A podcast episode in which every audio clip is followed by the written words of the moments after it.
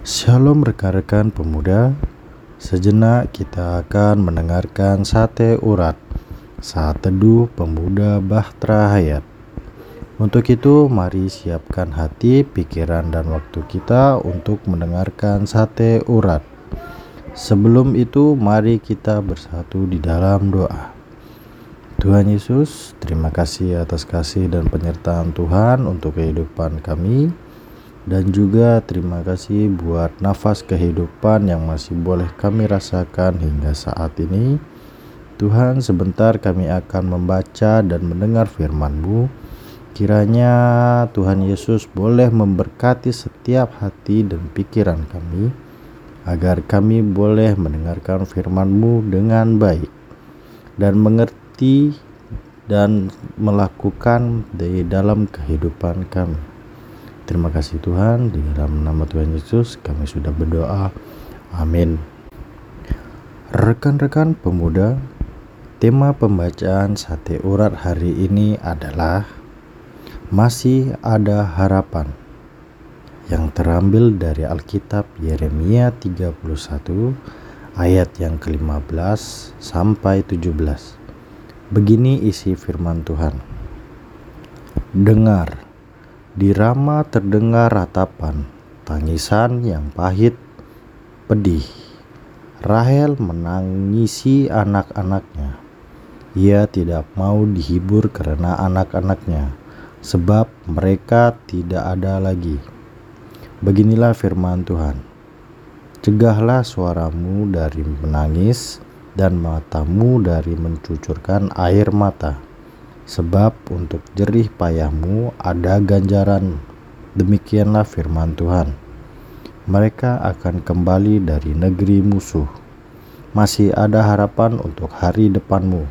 Demikianlah firman Tuhan. Anak-anak akan kembali ke daerah mereka. Rekan-rekan pemuda, Pandemi COVID-19 membawa dampak bagi dunia, termasuk generasi muda. Laporan The Global Reach tahun 2021 menyatakan bahwa generasi muda khususnya dalam rentang usia 15 sampai 24 tahun menanggung berbagai luka akibat berbagai jenis krisis yang muncul pada masa pandemi. Krisis keuangan, pendidikan, lingkungan, dan juga kesehatan mental mengakibatkan para pemuda tidak dapat merasakan berbagai momen penting untuk bisa berkembang secara optimal. Kondisi yang digambarkan tersebut tentu saja berakibat buruk bagi kehidupan generasi muda, sehingga menyebabkan banyak kejadian-kejadian yang tidak diinginkan. Salah satunya adalah meningkatnya angka bunuh diri di berbagai negara termasuk di Indonesia. Hal tersebut secara teologis dapat disimpulkan sebagai penanda semakin hilangnya harapan dalam kehidupan generasi muda. Sobat muda, gambaran harapan yang hilang ditampilkan melalui perumpamaan Rahel yang menangisi anak-anaknya yang melambangkan kesedihan tentang umat yang harus ada dalam pembuangan. Namun, Tuhan menyatakan kepada mereka yang sedang mengalami kesedihan bahwa masih ada harapan, yaitu pemulihan bagi mereka semua. Yeremia diutus Tuhan untuk menyampaikan pesan ini kepada bangsa Israel yang sedang berada dalam pembuangan. Situasi yang membuat sebagian mereka merasakan kesedihan dan duka cita karena kondisi tersebut tampaknya menjadikan mereka kehilangan pengharapan. Berkaca pada pesan Tuhan ini, mari kita juga percaya bahwa di tengah kesedihan dan pergumulan yang kita alami sepanjang masa pandemi ini, masih ada harapan karena Tuhan senantiasa hadir dalam kehidupan kita.